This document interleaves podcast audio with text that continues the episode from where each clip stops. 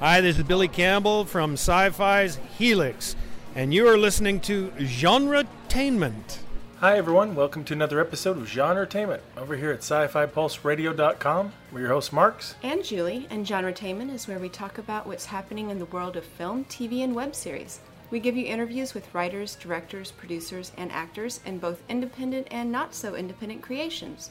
Now, for today's show, we chat with German filmmaker Huan Vu about his upcoming film The Dreamlands, which takes place in the infamous Dreamland setting first created by classic horror author H.P. Lovecraft. We learn about their Indiegogo campaign, about his past film projects, which include a film adaptation of The Color Out of Space, and a Warhammer fan film which faced some challenges. Just a few. Now, you may have noticed that we have slowed down on new episodes. Part of that is Marx's upcoming book coming out in October. It's called Television on the Wild Wild Web and How to Blaze Your Own Trail. And you can actually pre order it right now on Amazon. Now, we've also been working on a few other projects, which has kept us pretty busy. Mm-hmm. Now, before we get started with the interview, we do want to mention that the music you just heard at the beginning of the show was a snippet from the theme song for our web series Reality on Demand, a song composed and performed by our friend T-Sean Hardy. Now you can find our web series at realityondemandseries.com. And now it's time to chat with filmmaker Huan Vu.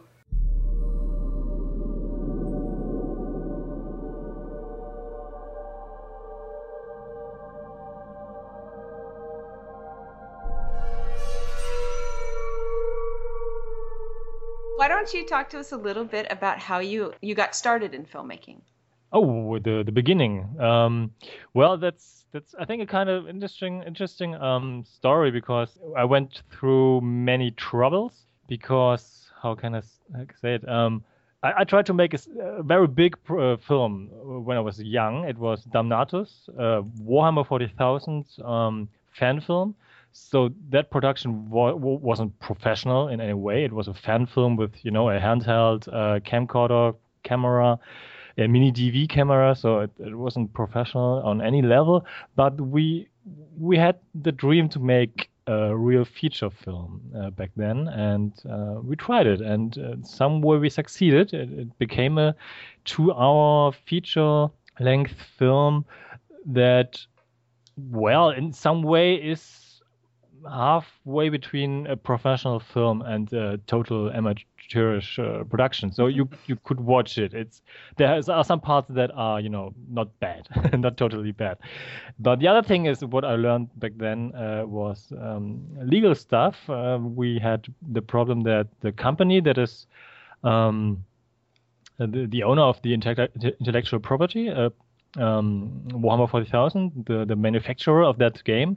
I don't know if everyone knows the game. It's a tabletop game, so you have small um, tanks and um, soldiers and creatures uh, made of plastics, mm-hmm. and you fight each other on a on a tabletop and with with scenery, and you you can shoot from one side to the other side, and and you know it's, it's a, science fiction game and um, a battle um, system game. Yeah, I was a big fan. Still, I am a big fan of that game, and especially the universe behind that. It's a very sinister, gothic, sci-fi uh, setting and yeah, and there was no fan film. Um, I saw other guys making Star Wars and Star Trek fan films. Um, we're talking of the, the 90s, uh, late, late 90s. So I had the, the, the wish to make something um, like that for the Warhammer 40,000 community. Um, being a fan myself and seeing that other guys want to see uh, this interesting world brought to life as well. Mm-hmm. So yeah, that was the plan. And soon before the ending of the production, soon before completion, we received uh, an email by Games Workshop, the company, that we are not allowed to publish the film due to legal issues. We, we talked with the, the legal guys at Games Workshop. Uh-huh. And we, we couldn't find out why they really didn't want us to bring out the film. There are some theories. I mean, one theory is that the film was too bad, but uh, they told me it's not because of that. They did, not see the film uh, at that stage, you know. Mm-hmm. So it wasn't wasn't a judgment um, on the basis of our teaser trailer or something else. No, um, it's not about quality. It was really about um, legal stuff because um, in Germany you have a different, or on continental Europe you have a different um, copyright uh, system than uh, in England, uh-huh. and there was no precedenting case uh, because the the British have a case law system, so they need um, cases to to say if something is right or wrong, and if there has never been a case like that uh, at at court at courts, um, there's some kind of a risk, I think. And in in Germany, it's not that way. You have um, a codex, you have a, a, clear rules since you know the Roman times and and Napoleon.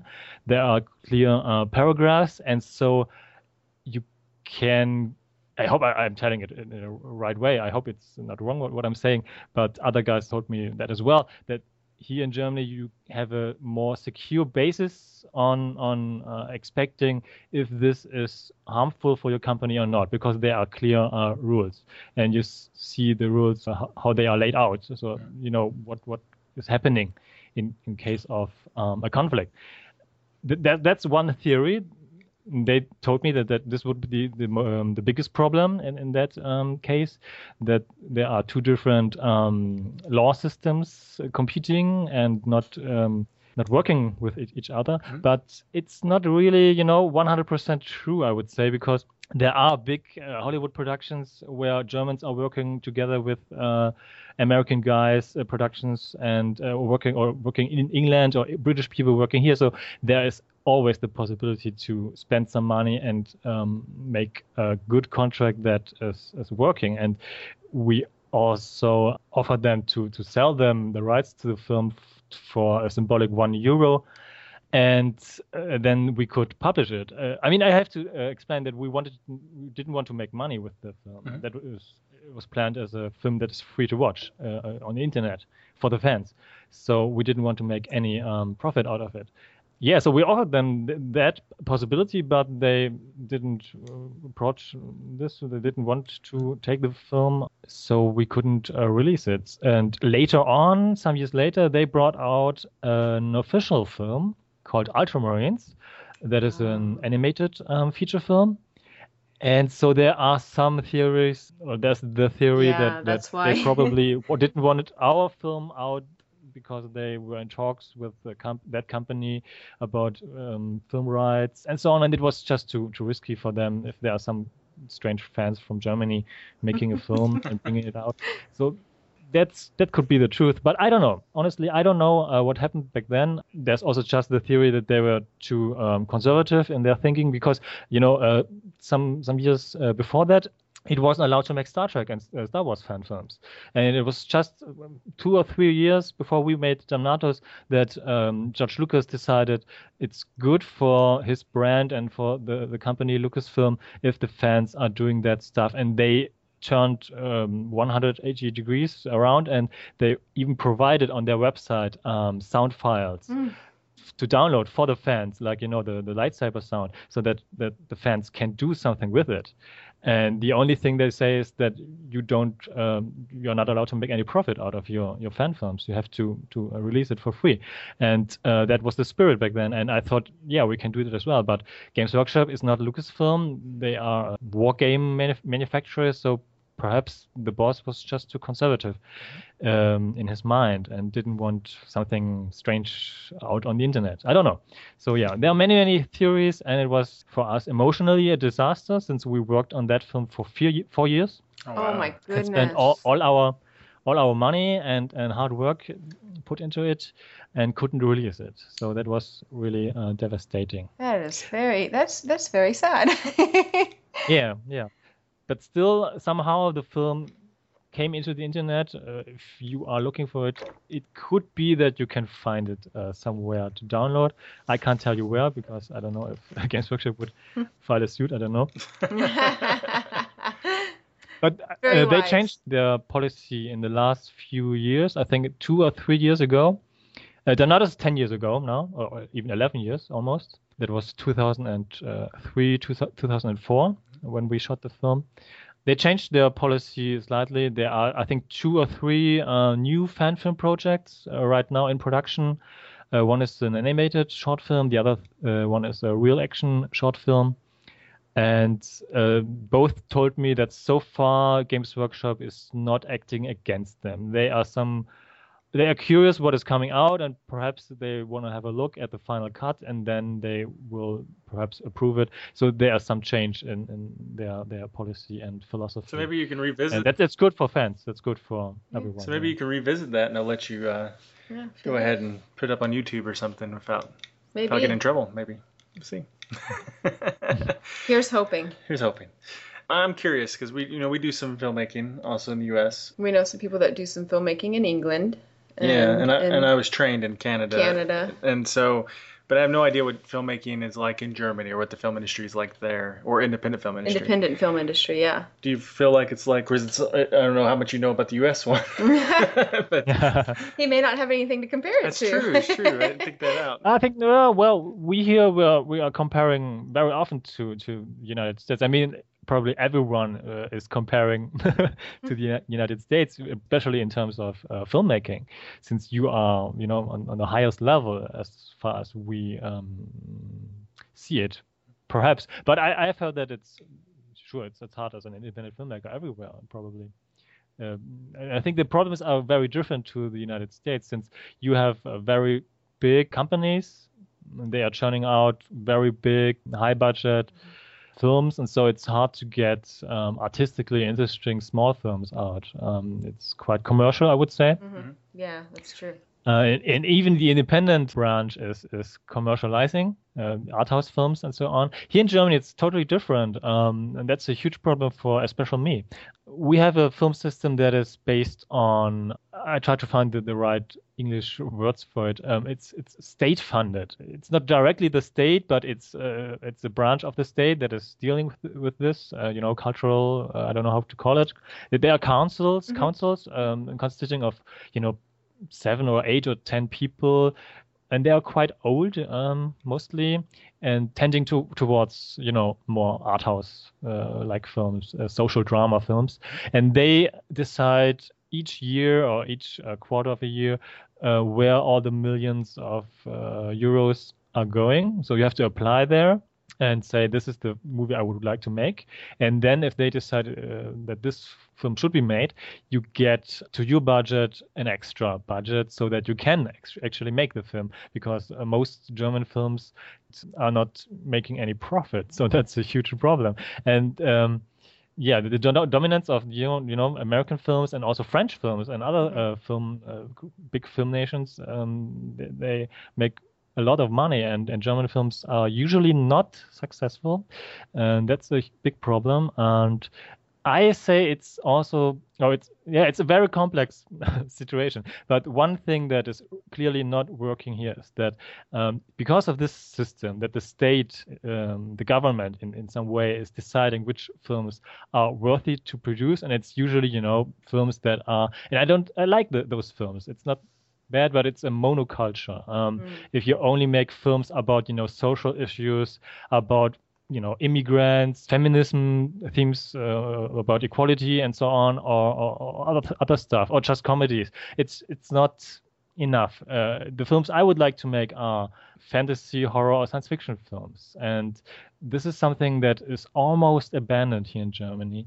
since um, the Second World War. Um, you know, the, the 20s, the golden um, 20s, um, many German filmmakers fled uh, because of the Nazis. Yes. They, they, they went to Hollywood and they in- invented some of the genres that we are uh, having till this day. Um, one of the first science fiction films uh, was was a German film uh, or adventure movies in, in kind of way like Indiana Jones. You know, it's it's the 20s, so you can't compare it. But it was uh, the first adventure film with uh, fantastic uh, settings and scenery and so on, and and um, and a hero. It was made here in Germany in the 20s. So that. Um, heritage is, is, lost. And due to the historic events and political events here, and I can I can understand it um, that the Germans here developed in that way that that for a long time they wanted to see films that are very realistic in some way um, and dealing with um,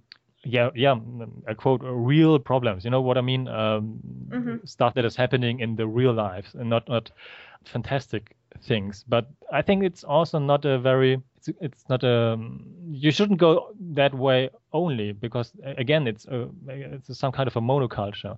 The the big strength of genre films like horror, fantasy, and science, science fiction is that you can deal with political and social issues, but not at the front mm-hmm. rows. Uh, you you have to put it into in between the lines. Mm-hmm. Uh, do you know what, what I mean? Yes, more abstract, not, but yeah, it's more abstract, and you can lure, lure, people in to, to see a science fiction film, and perhaps they are going because of the spaceships and the space battles. But in your story and in what is happening, you can deal with um, inequality, for mm. example, or other social issues. And so that's the, the power and the strength. Uh, it's it's subversive. And also, what's really important about uh, genre films is that they, in some way, or often are quite maverick and they are not following order. They are quite chaotic sometimes, especially horror films. They are very uh, raw uh, in their emotional um, basis. I mean, we compare here in Germany with the typical German crime drama. That is something that's happening on television, and many, many Germans love it and, and watch it on each second Sunday. Spend their time and watch really yeah, it's not that bad, but most of them are really bad, and it's it's a normal crime story, and that's something that that uh, is discussed here at the moment in in uh, newspapers and on television and, and so on. That somehow this is typical for the German society because uh, you watch a crime um, drama film or it's, it's, a series, and it's about uh, a criminal or murderer, and then you have the good guy. He's a cop and mostly he has some issues at home and some personal stuff but he's still you know symbolizing the government and order a social order and he's going into this case and he's trying to find out who is the murderer uh, it's a, it's a, it's a usual whodunit story, and then at the end of the film, he usually finds out this is the murderer and restores order. And this is something that is quite typical mm-hmm. for for um, the German uh, film um, culture right now. And we are discussing why are we doing and creating such such boring stuff all the time. I mean, yeah, some some people like it, but probably they watch it because there's nothing else, uh, nothing better. Or those they need to make the who know where to go watch, you know, American series which are ten times better, like True Detective now, or um, uh, Breaking Bad and, and so on. And that's all, you know, all the series right now, uh, modern series are much darker. They are dealing with darker stuff. It's not about restoring order. Yeah. It's it's questioning order. It's questioning authority and so on. And so this is something that, that I think should change um, soon here in Germany as well. Mm-hmm. And I think you're right. I think with genre, and I've always liked that about science fiction, is that it's often a safe way to to have social commentary because instead of having it right in your face, this is how it is right now, and we're going to discuss it, you can put it in a different context, and maybe someone will see it in a different way when you take it out of the modern realistic setting. Yeah, yeah. Yeah. Yeah. And you know, it's it's feeding your brain in some way. That's why we, we all love fantasy, science fiction, and, and so on, because we want to see different worlds, different uh, visions, mm-hmm. and yeah, it's, it's fantasy, so it's it's um it's it's creative uh, for your for, for your mind. And there was for a long time. I mean, it's a very very complex issue. So um, it's also some kind of part of it was always the part of German culture. I made some research about it because you know um, I have to deal with this problem, and, and the other guys here in Germany who want to make such films as well. Uh, it, it began you know long before of um, the the First World War. Um, one problem in Germany is that there wasn't a united nation for a long time. Um, Germany came together in the late um, 19th century and was dominated by the Prussians. It was the biggest um, state of all the German states, and the Prussians had a very author- authoritarian uh, culture. I mean, you know it. Yeah. It's some kind of uh, yeah, you see it in, in films and so on. You know, the uh, the First World War German soldiers with their funny um, pointy helmet and so on. Yeah, Prussians, very strict, very um, orderly, and and um, with a strong authoritarian government and so on. And back then, it's the same story again. Um, there were many, many German writers like Jules Verne who wrote about science fiction, who, who wrote about um, spaceships and about fantastic things happening. Uh, and those th- those authors were opposed by the government because um, the government thought this is crap. This is not. this is yeah. That's the other part of the story because uh, the German identity back then was very strongly connected to the the, the big poets of the 17th uh, and 18th century. You know, Goethe, Schiller, and so on. And this this was the thing that united the Germans: uh, the, the, same language and the same culture. There were these icons of culture. Uh, you know, in each city here or town here, there was a statue of, of Schiller and of Goethe, and each year it, there was a celebration of his birthday. And you know, the, the funny thing is, many people, most people didn't know anything about those guys. They didn't read, haven't read the books. They just knew some famous lines or some um, summaries of, of some stories uh, that they have written.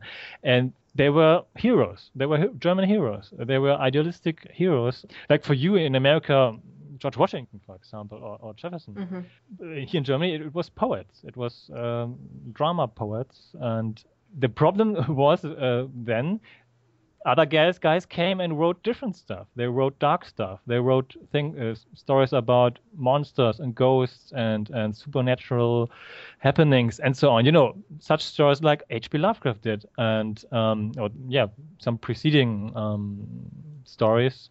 Uh, I don't know if you know him. E.T.A. Hoffmann is is quite uh, well known for being one of the first um, darker gothic-like writers. Mm-hmm. Um, mm-hmm. Yeah, he's he's quite well known, well known here in Germany. He's yeah one of uh, the few, and yeah, the Prussian government back then thought it was crap, so it's not good for the children to read, and they really burned the books. And you know, the burning of the books uh, is something oh, yeah. that is that's happening here in Germany, has happened for a long time, and and that, that is something that I, I saw in my research, and that is happening back then. And so it's not only about the Nazis; it, it's it's it's some kind of uh, genetic code that, that existed before it, the whole authoritarian thing.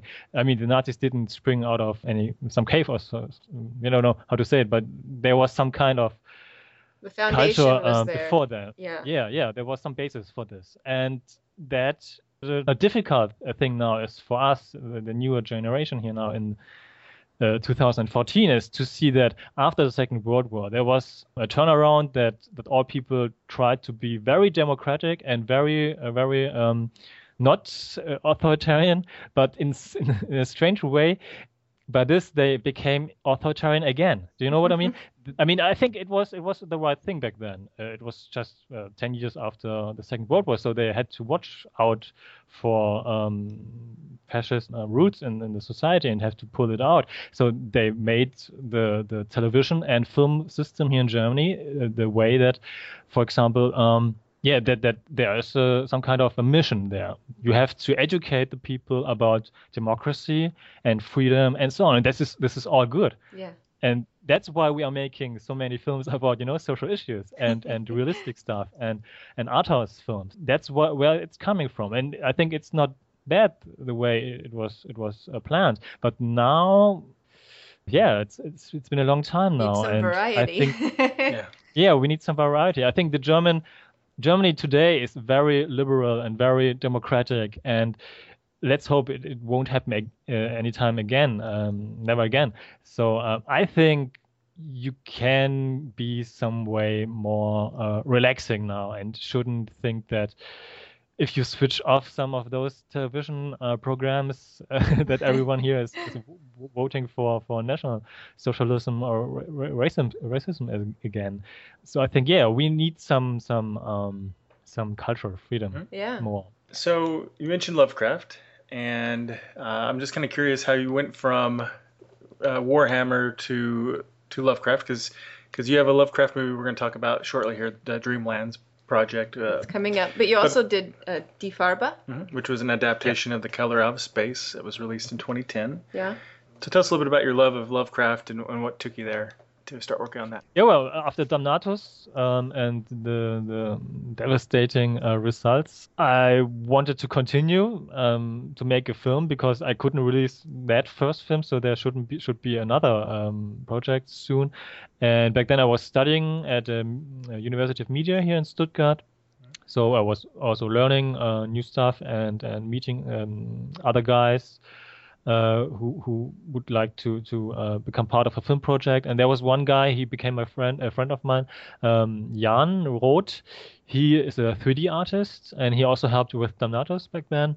And he's a big H.P. Lovecraft fan. And he was the one who, who gave me some books and told me to read it. Uh, it could something that I could like, and yeah, I fell in love with it. Uh, I just loved the the um, the whole the whole atmosphere and and um, the way he made his stories. I would say I wouldn't say it's he did he isn't writing very good stories, but he has some unique ideas. I mean, it's some kind of way um, similar with um, J.R.R. Tolkien. I'm, I'm, a big Lord of the Rings fan as well, mm-hmm. and I, I, would say Tolkien isn't a really good writer, um, but he has very very unique and strong ideas can't compare it with modern writers. Uh, it's it's not very easy to read Lord, Lord yeah. of the Rings. and the same thing with H.P. Lovecraft. I mean, it's it's very old as well, but I loved it, and I saw the many, saw many elements in other um, things that I, I liked, and uh, at that moment I realized where it all came from, and that was a revelation for me to see okay th- everything came from this guy or, or many things like um, take some some tv series um, for example x-files. Um, there are some episodes that uh, i think clearly are uh, influenced by hp lovecraft. And um, uh, computer games uh, and, and, so on. And so yeah I, I really loved the stories, and there was one that was sticking out, and that was the color of space. So I talked uh, with Jan about it, and we had we were um, almost um, um, completing our studies. So we needed to find uh, our final exams work, something a topic for our finals final exams, and uh, there was the idea to make a, a, film. And so I talked with him about the color of space. What about this story? And we soon had the idea to make the film in black and white and put the color in for the creature that is called the color. And we saw that no one else approached the story in that way, so we knew this is this makes sense. We should do this, and um, yeah, so we did it. We did it without the university, by the way, because uh, it it grew very big the the film project, and we couldn't do it with university. Um, it took us three years to to complete that film. Hmm. Oh, we wow. shot it in 2008, and it was released 2010. Yeah, with screenplay writing, it's three years.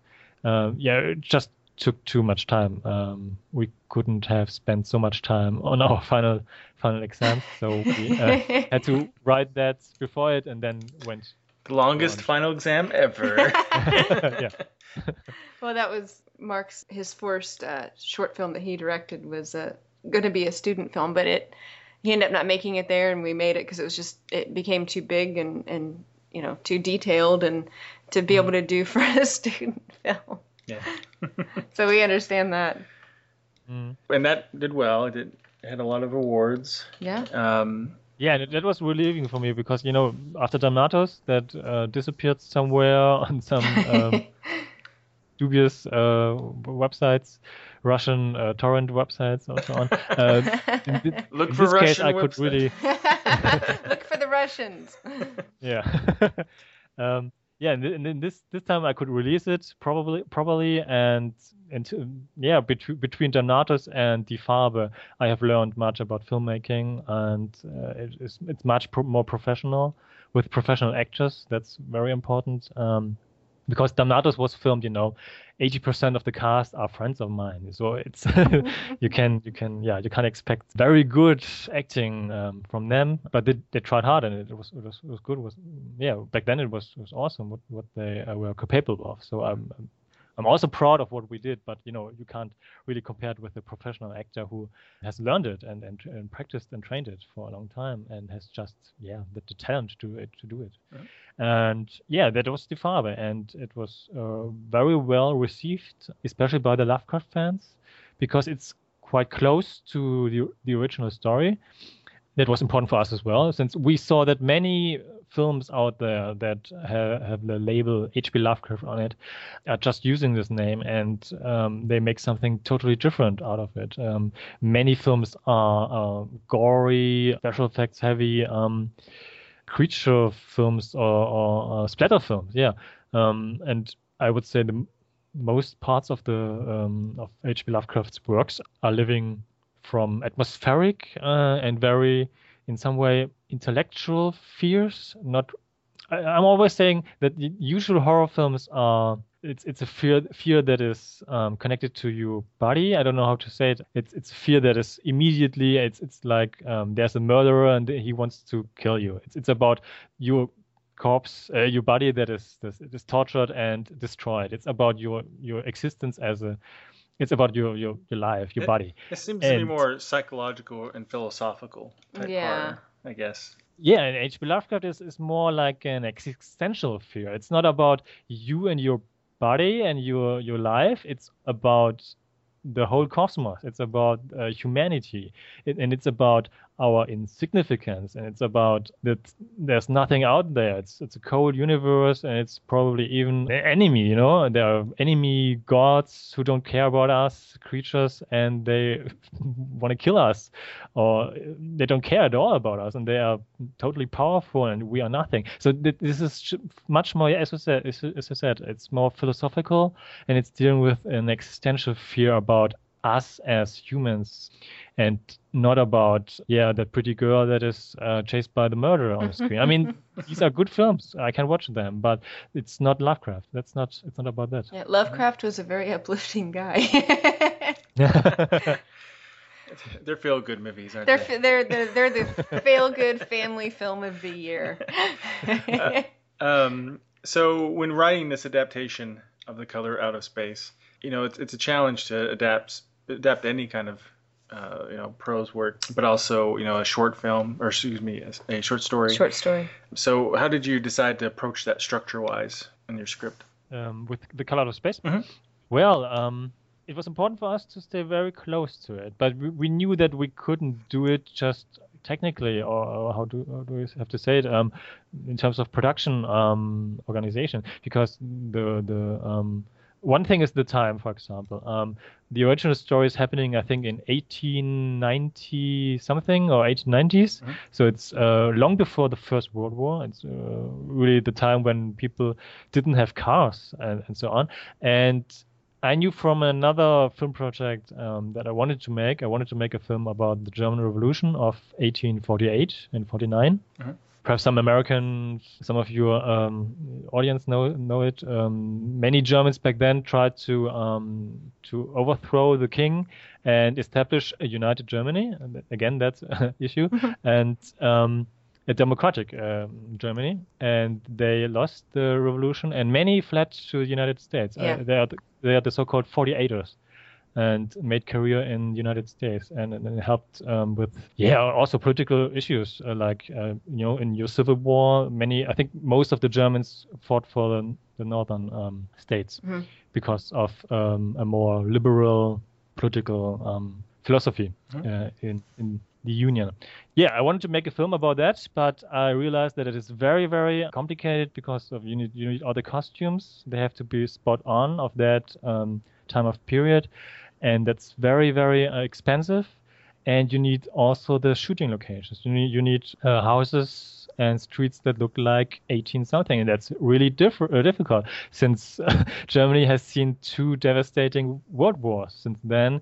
There, there, there are the wars and there's the progress you know like people building new homes and new stuff but also the wars that destroyed everything. And so it's also very uh, difficult to find uh, cl- cloths and and, and um, props uh, and furniture from that time. It's if you find it, it's really expensive because yeah. it's uh, unique. Um, yeah, you don't have it, don't many pieces um, left. So I knew f- because of that experience that we couldn't make the color to space um, at the same time of the original uh, story. So we had to pull it into um, more towards uh, the, the, the, nowadays, mm-hmm. and um, I think also it's it's good for the story. That was the second thing I thought about it. Um, that it's good for the story that it's closer in terms of the fear, the goosebumps you get if you hear that. Oh, there was the color, and it uh, it could be still there in that lake in the woods out there. If that was happening, you know, 60 or 70 years ago, that's too far away. If this uh, if the uh, the dam was built 30 years ago or 40 years ago, like we told it in our uh, film adaptation, we told it that the, the dam was built in 1970, so it's yeah 40 years ago. So I think the threat is is is is, um, is, is bigger than, yeah. if you think about it, because yeah, if, if it's, it's such an old lake, uh, someone would have uh, found something about it. Uh, yeah, in all the centuries. But if it's only 30 or 40 years ago, yeah, well, there could be something in it that someone um, haven't um, seen yet. Yeah, haven't no- noticed yet. So yeah, that was yeah. There are many many uh, thoughts went into this the, the screenplay writing process, and we still wanted to have something happening in New England, to have something that is connecting to um, the roots to H.P. Lovecraft's um, homeland, mm-hmm. and so we decided to make um, a small story outside of the usual story of the, the original story, and that is, if you've seen the film, um, that um, an American soldier who has been here in Germany after the Second World War was part of the occupation. He was uh, stationed uh, soldier in the occupation zone, and that he saw something here, and then as an old man in the 70s suddenly is disappearing and his son is searching for him. Mm-hmm. So his son is going from New England to Germany, and then everything develops there, and there he meets a strange old guy, and that old guy is telling him what happened uh, back then after the Second World War, and we see the whole story. That is the color of space. Yeah, so that was the approach. Um, we just did it because we felt it it's it's a nice um, gesture towards the origin, uh, H.P. Lovecraft, mm-hmm. United States, and also I had that one image from the beginning in my head. You know, in the original story, there are some policemen, I think, who are dr- driving towards Ammi Pierce's farm and towards uh, the the well, and um, they try to find out what what is happening there, and then they are fleeing because the color is coming out of the well, and since I knew I w- would have to push it towards our time, uh, some centuries towards our time, and yeah, there's the Second World War here in, in, Germany, and I wanted to connect it, and I had that image of American soldiers, GIs, running away from the color out of space, mm-hmm. uh, from the well. That was an image that was very strong, and I wanted to have it. And yeah, you can discuss about it. What what is there's perhaps some some um, something in between the lines again. What we talked uh, talked about um, before. You know what what's the strength of a genre film because you can deal with things without talking about it. Yeah. And especially I think the German audience here. Um, one thing is they haven't seen a film like this for centuries. Um, this is very special. Um, such a such a film that is science fiction and horror, but not the usual heads of horror and not the usual space science fiction thing. It's it's H.P. Lovecraft. It's very special, and they also saw the imagery with, you know, old German homes and you have um, the storyline with a German soldier coming home and the United uh, U.S. GIs, and with this strange thing happening in the valley, and uh, no one is talking about it. Uh, the people there who left there are shunned, and so on. So you can find some something that that is dealing with stuff that is happening here in this land, in this country. Um, but I don't want to put it into the foreground. You know, uh, I'm I'm just talking about it. It's there are some traces there. There are some things we could work with and that are connecting, but it's not what it's about. Yeah. You know, the color of space is not about the Third Reich, but we can play with with some elements, and I think it it it's it has made the films even stronger. Mm-hmm. Perhaps I mean, if someone is doing a um, a one-to-one original adaptation of uh, the color of space that is happening in, in Massachusetts, uh, I'm fine with it. Uh, could be a very strong film, but I think we added some nice little elements to to the story, um, and I think adaptation is about that. That you shouldn't try to make something one to one. You should try to put something new in it without changing it. Um, do you know what I mean? Yeah. Um, yeah yeah add, adding something to it something personal or something from your culture or your your yeah your background. Well and i like the idea of you know the the son looking for the father that element i think just adds another layer to it. And i think it makes it seem more personal because you know you might have a hard time imagining some of the more you know other elements like a color out of space and things like that. But anyone can really relate to, you know, desperately trying to find someone that they love, you know, a relative, a parent, a child. You know, I mean, I think that that kind of makes it feel more personal as a story. Mm-hmm. Yeah, I think the yeah. At least, at least we tried it. I mean, there was also some um, concern that it's not strong enough that we should we should leave it and, and don't do it. Um, and yeah, if I look back at that film, perhaps I would do something some things differently now and try to put even more emotion to it because you know the Lovecraft fans loved the film,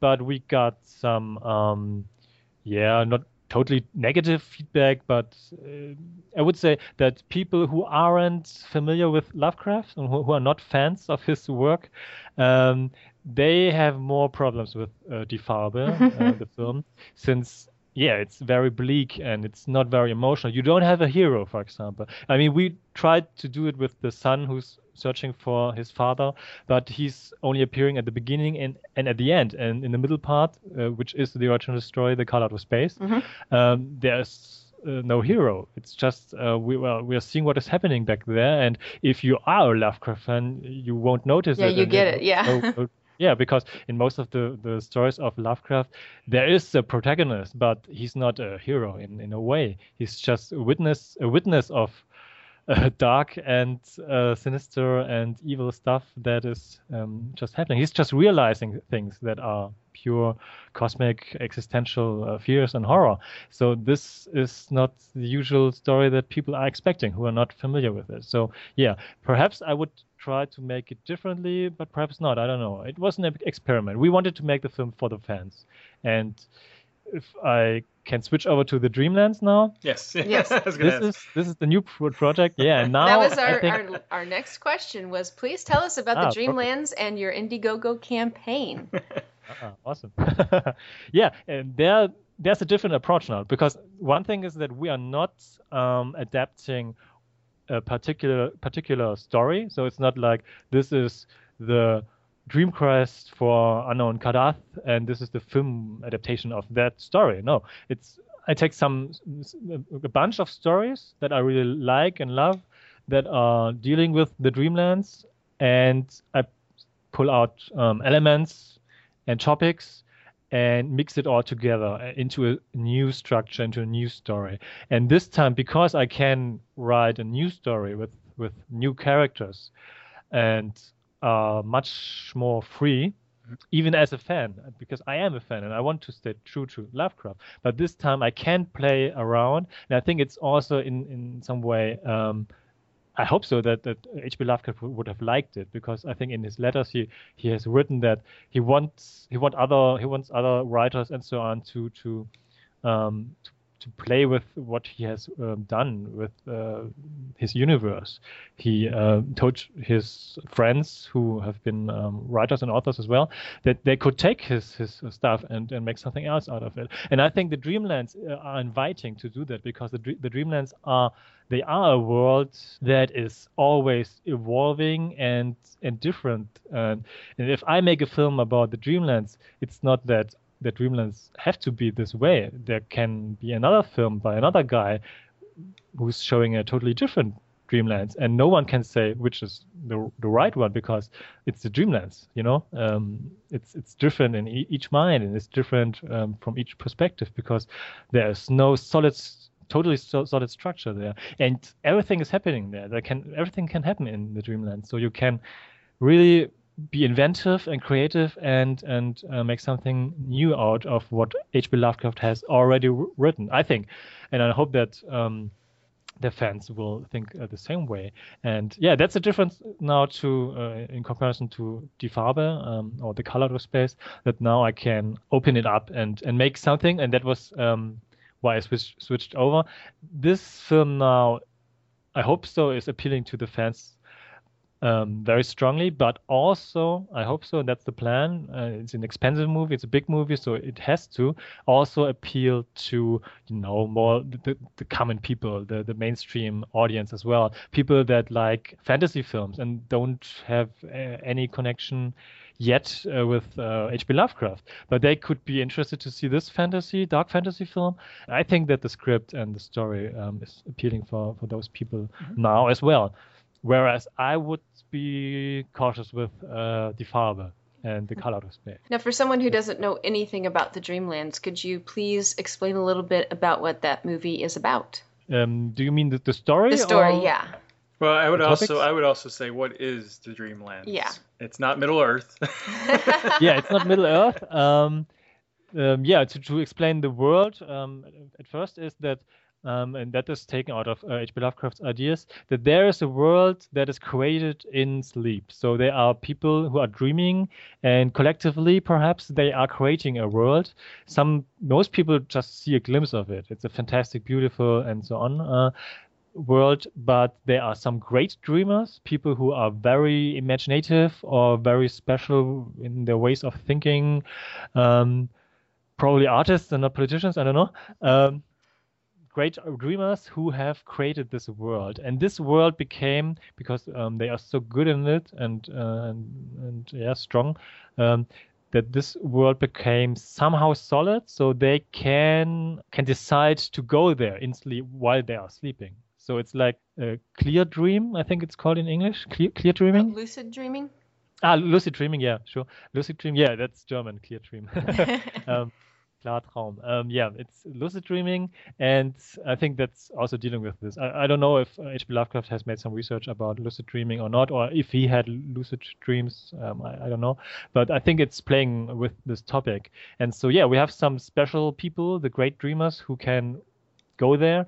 And um, if you have read the stories, sort of, sort Celephaïs, for example, is one of those stories where there's an old man and he's poor here in this world and he has no one. It's a very emotional story. That's why it, um, i like this story very, very, much and it's one of the most important stories for the Dreamlands for the film um, because there you have some kind of human emotion and that's um, seldom seen in, in hp lovecraft stories because I really felt for this old man, and he's dying here in this. He's lonely in, in our world, in our reality, but um, it turns to be that he is a king in the Dreamlands, and he could could live there forever, and uh, and be there forever because time is running in different ways there, and that's really emotional, I think, and that's what what will be in the Dreamlands, the film as well.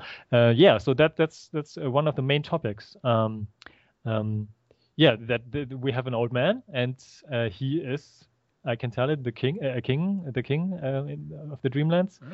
And this guy, this old man, is um, he, he, meets uh, an orphan, a young, a young, a young man, a young guy, a young boy. No, no, not young boy. He's um, 50 years old, so a teenager. Yeah, a teenager, teenager boy. Um, and that that boy has uh, many issues. Um, he, yeah, he's very lonely and um, is uh, mobbed by the other guys in the the orphan school. And um, there's something that the old man sees in that young guy, and he takes him to the Dreamlands and wants to test him if he could be his successor because he needs to find a successor mm-hmm. to be the next uh, king uh, of Celephaïs. And um, then there will be some conflicts, and um, I don't want to give away too much. But then it's about um, that young guy has to decide if he wants to uh, continue the tradition or if he wants to decide for the other side. There is an antagonist in the in the story as well that wants to. It's a creature. It's an entity. I don't want to give away too much, but that um, antagonist wants to destroy the Dreamlands because it's a creation of, of humans. Uh, it's some kind of a solid structure brought into pure chaos. And yeah, that's one of the main topics of the film. Mm, interesting. Sounds good. And you don't have to spoil it by saying specifics, but are any of the creatures or the things that we know of in the Dreamlands from the stories, are any of them going to make an appearance? Well, that's something I would love to do, but it depends on the budget, you know. um, yeah, the thing is that people shouldn't expect from us, since we are not um, a Hollywood studio with with uh, 50 million dollars or something, or, or, even more. Um, I mean, even even uh, Guillermo del Toro couldn't get a green light for at the Mountains of Madness because he wanted 150 million um, millions, I think. Wow. he, he yeah he was shot before starting uh, shooting in Alaska um, and so on. And and I think the executives didn't think that a film that is probably uh, how is it called? PG seventeen? PG PG thirteen. Um, Oh, PG thirteen? Or rated R. or rated R. uh, rated R yeah yeah sorry rated R uh, probably rated R and uh, there's no female in it and no love story. It's all about monsters in the Antarctica you know? Um, yeah um, so we don't have that much uh, budget far from it. Um, so we can't do too fantastic stuff we w- want to try to we, we will try to bring some creatures in it um, for example there's um, the shantak bird perhaps you've heard of it Mhm. it's some kind of uh, very creepy big um, like a bat but it has uh, the head of a horse horse-like head Mhm. I don't know if we would um, give it really a horse-like head because uh, I don't know if it. Yeah, it, it depends on the, the, the design process. Yeah. We, we th- this is a good example because we, we try to stick close to what H.P. Lovecraft has written, but horse-like head can be can be something that is not really a horse, can be something else. Yeah. And I think yeah, it's a dreamland. So our Shantak bird doesn't have to be that close to his description because that was the Shantak bird in that story. The Shantak bird in, in our dreamlands could be totally different. And I think it's also um, interesting to do it, to have some new ideas what a Shantak bird could be. And yeah, that's one thing we would like to bring into it because the Shantak birds, they are some kind of a um, transportation, um, how's it called? Um, yeah, a, a creature you can ride, so you can fly with it Mhm. from one point to the other. And yeah, that would be something that would be really nice to have in the film. Everybody should have one of those for transport. You know, that sounds fun. but they're creepy. They're creepy. I actually the horse head makes it sound kind of cute. You could, yeah. Are there unicorn ones. Yeah, there I you mean, go. and, uh, most artists, I think they um to they give it a horse skull, so without flesh. Oh, well, so that they, would be they're true to the words. It's a horse-like head, but it's very creepy because it doesn't have um Okay, any. that flesh to yeah, it. that would be creepier because really horses are cute. So you know. Yeah, yeah, that's the problem. Yeah, so I think we will. Yeah, if we do a Shantak bird, perhaps we will depart from that. Yeah, um, because most people look at a horse and go, "Oh, how pretty." yeah. so how much money are you looking for for the Indiegogo campaign? Yeah, the campaign is aiming towards 200,000 euro. So it's really a lot of money. It's really much. But as, ta- as talked about, it's a really big story. So we need at least some kind of uh, decent budget to do this. Mhm. It's not uh, it's not a short film. It's a full feature. So we have to make, you know, props and costumes and find locations that are fitting into the style of the film. And, and we want to travel here in, in Europe and, and try to, think, uh, to to film, for example, in Iceland. Iceland is very um, many many Hollywood films are made there right now. Um, it's a shooting location that is really um, how's it called? Yeah, uh, people like to, to, to shoot there because you have the glaciers there and you have vo- volcanoes and uh, the the black um, black sand, um, Uh-huh. black deserts, uh, ash deserts, and you can't find it anywhere. Uh, and uh, it's also not not far away, just a couple of hours um, of, of flight. And so that's one dream we have to go there and shoot not the whole film there. That would be much too expensive and much too complicated. But some scenes.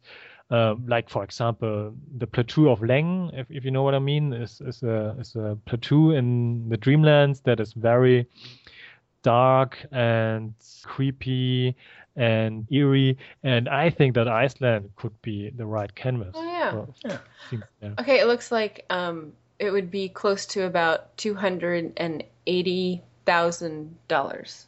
Ah, thanks. Yeah, Okay. around two. Well, two seventy-seven thousand dollars American. So Yeah. Sorry, I And just wanted to give a reference that for the it- American it's listeners. final budget. I mean, we are. It's not sure that it would happen, but we talked about it. How German filmmaking here is working, the film system. So we will apply for um, governmental funding afterwards.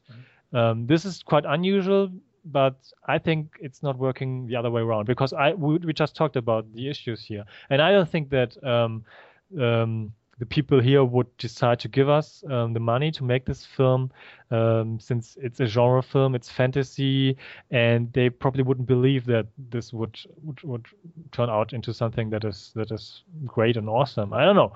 I made some um, experiences here um, in talks with uh, such people, and it's not that they embrace um, fantasy, horror, and science fiction and so on. They think the Americans should do that. the Americans are good at, with it, uh, and they are the best. Um, um, and, and that's true. I mean, you are the best uh, in terms of genre filmmaking. I mean, that's the highest level where you can get um, to make something in Hollywood. But still, I think that as an independent filmmaker, you can do something differently, and that what we already talked about uh, about it, um, the, the cultural stuff. Uh, if if I make a film here in Germany, by accident or um, not by accident, there will some elements going into this film um, that are, that are coming from here. You know what I mean? From the history here, from the from the culture here, mm-hmm.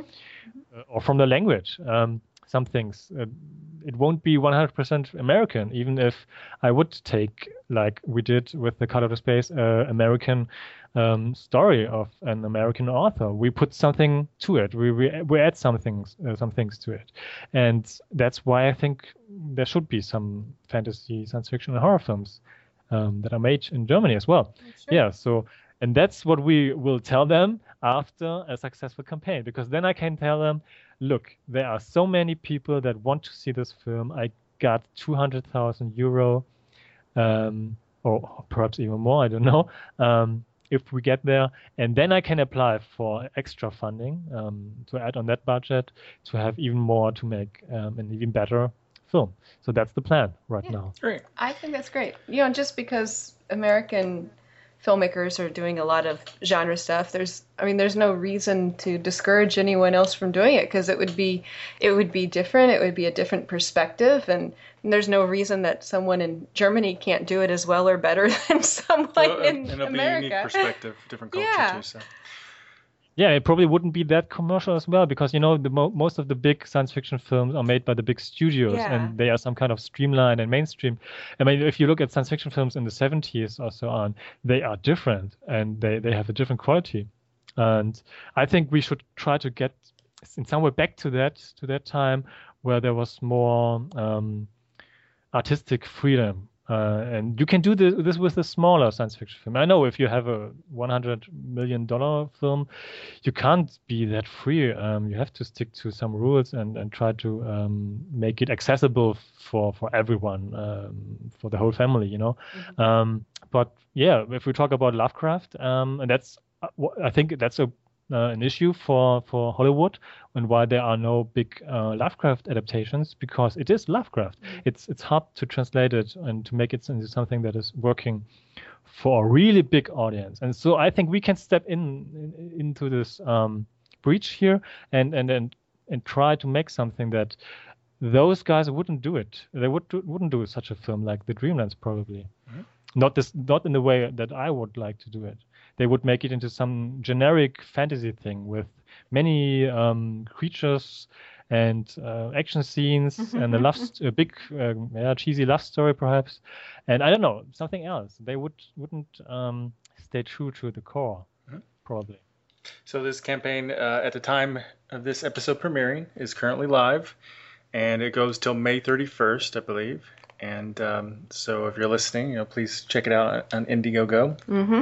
Mm-hmm. Please contribute or sh- or at least share. And you have some cool. Yeah, at least share it. I mean, if you can't contribute, um, I can understand it. Um, not everyone everyone has a lot of money. Uh, in the pocket to, to throw out to some crazy German um, director. um, at least at least talk about it and, and, and share it, and perhaps someone someone else will step in and and uh, and, and, contribute. So you, you, you never know. Even people that uh, not that familiar with uh, Lovecraft or, or, fantasy or science fiction or horror at all. Perhaps they just like it that that someone out there is doing this, um, trying to make something in a different way. Yeah, yeah, yeah. And like a twenty euro, you can get a Blu-ray or two disc DVD of the movie. And yeah. So I mean that's pretty good. That's pretty a very good, good uh, incentive. Yeah. So well, I, I, wish you guys the best of luck. Yeah. Um, yeah, and I wish you the best of luck as well with uh, your um, own project. Uh, I think this is some kind of a, a, new time where fans become more and more professional about filmmaking, and that we, together with the way, by the way of crowdfunding, can create something. This is what I just talked about to step into that breach between you know amateur films that are just yeah amateur films and the the big industry films. And we can cater to a special audience that wants films that are not made and anymore or yeah had never been made to make something that is that is new and unique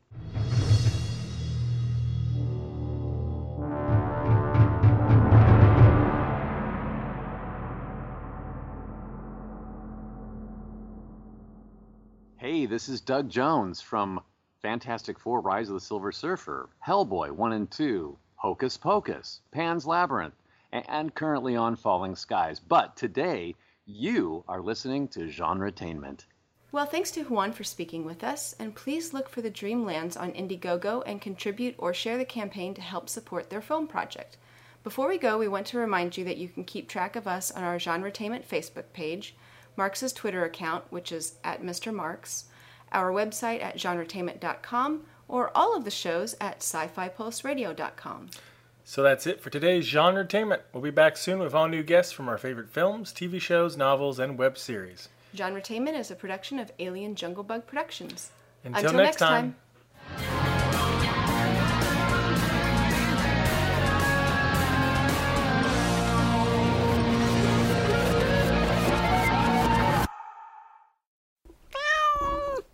Monkey.